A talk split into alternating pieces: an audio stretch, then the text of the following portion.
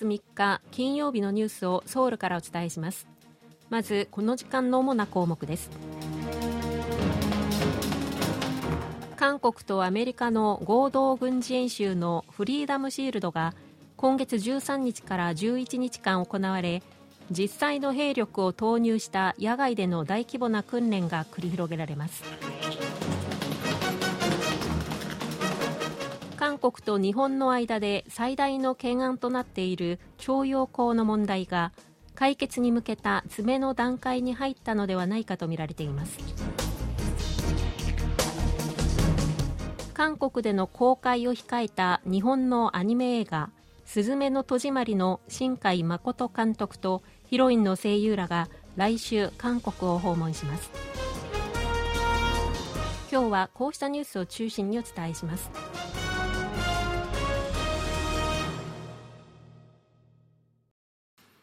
韓国とアメリカの合同軍事演習のフリーダムシールドが今月13日から23日までの11日間行われ実際の兵力を投入した野外での大規模な機動訓練が繰り広げられます。韓米軍当局が3日発表したところによりますと今回の演習は北韓の核・ミサイルの高度化など変化する脅威と変わった安全保障環境を反映したシナリオをもとに前のムン・ジェイン政権で中止された野外機動訓練フォールイーグル並みの規模と範囲で行われ韓米同盟の対応能力の強化を目指すとしています。演習では韓半島周辺に展開したアメリカの原子力空母が参加する訓練や韓日米ミサイル警報訓練も行われるものとみられています。こうした韓米の合同軍事演習に反発して北韓がさらなる対抗措置に踏み切る可能性があり緊張の激化は避けられない見通しです。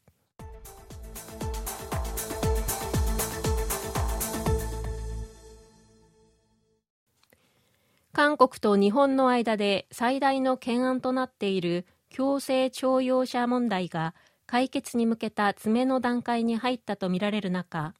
両国が外交当局以外のチャンネルでも協議を進めていることが分かりました。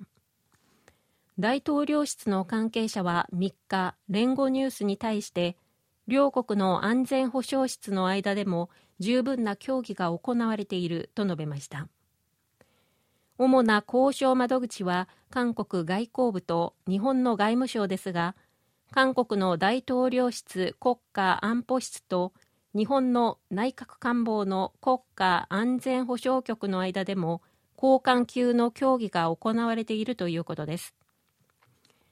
これはユン・ソンニョル大統領と岸田総理大臣の政治的決断だけが残っていることを示唆したものと受け止められています。こうした中岸田総理大臣は10日に東京ドームで行われる WBC ワールド・ベースボール・クラシックの韓国対日本戦で始球式を務める方向で調整に入ったと共同通信が2日報じています。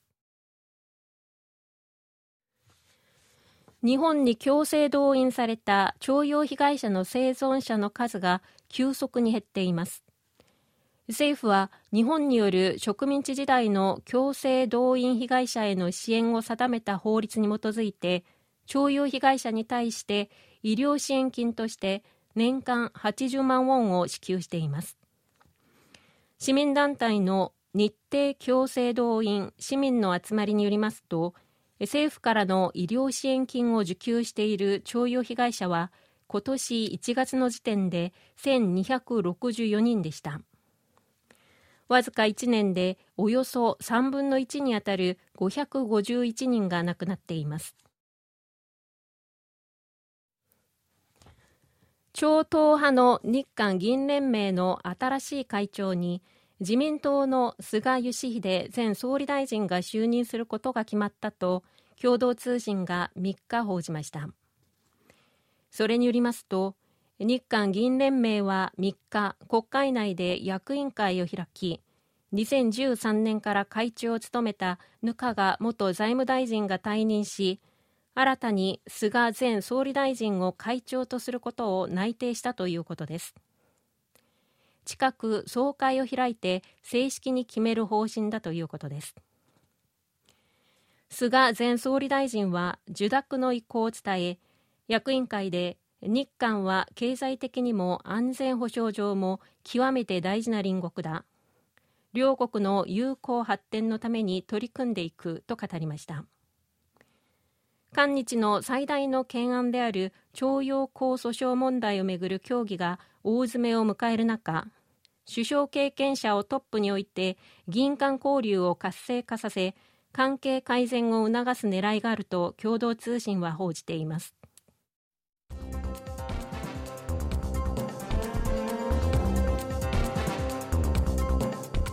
こちらは韓国ソウルからお送りしているラジオ国際放送。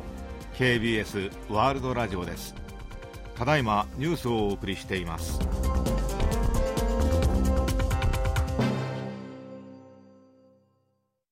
最大野党共に民主党のイ・ジェミョン代表が3日午前ソウル中央地方裁判所で開かれた公職選挙法違反事件の初公判に出廷しました。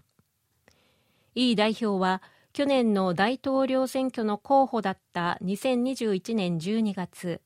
京畿道ソンナム市長時代に主導した宅地開発で側近らが巨額の利益を得たとされるテージャンドン疑惑に絡み関係者のソンナム都市開発公社職員のことを知らなかったと述べるなど虚偽の発言をした罪に問われています。虚偽の事実の公表による公職選挙法違反は5年以下の懲役または3000万ウォン以下の罰金に処せられます。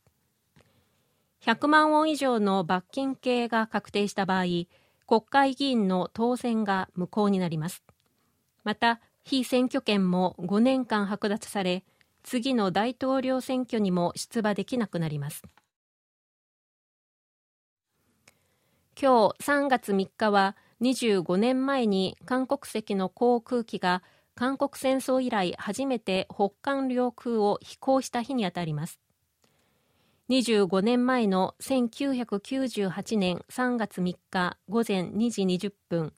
アメリカのアンカレッジを飛び立った大韓航空の貨物機はロシアの領空を通過した後北韓が管理している平壌飛行情報区に入り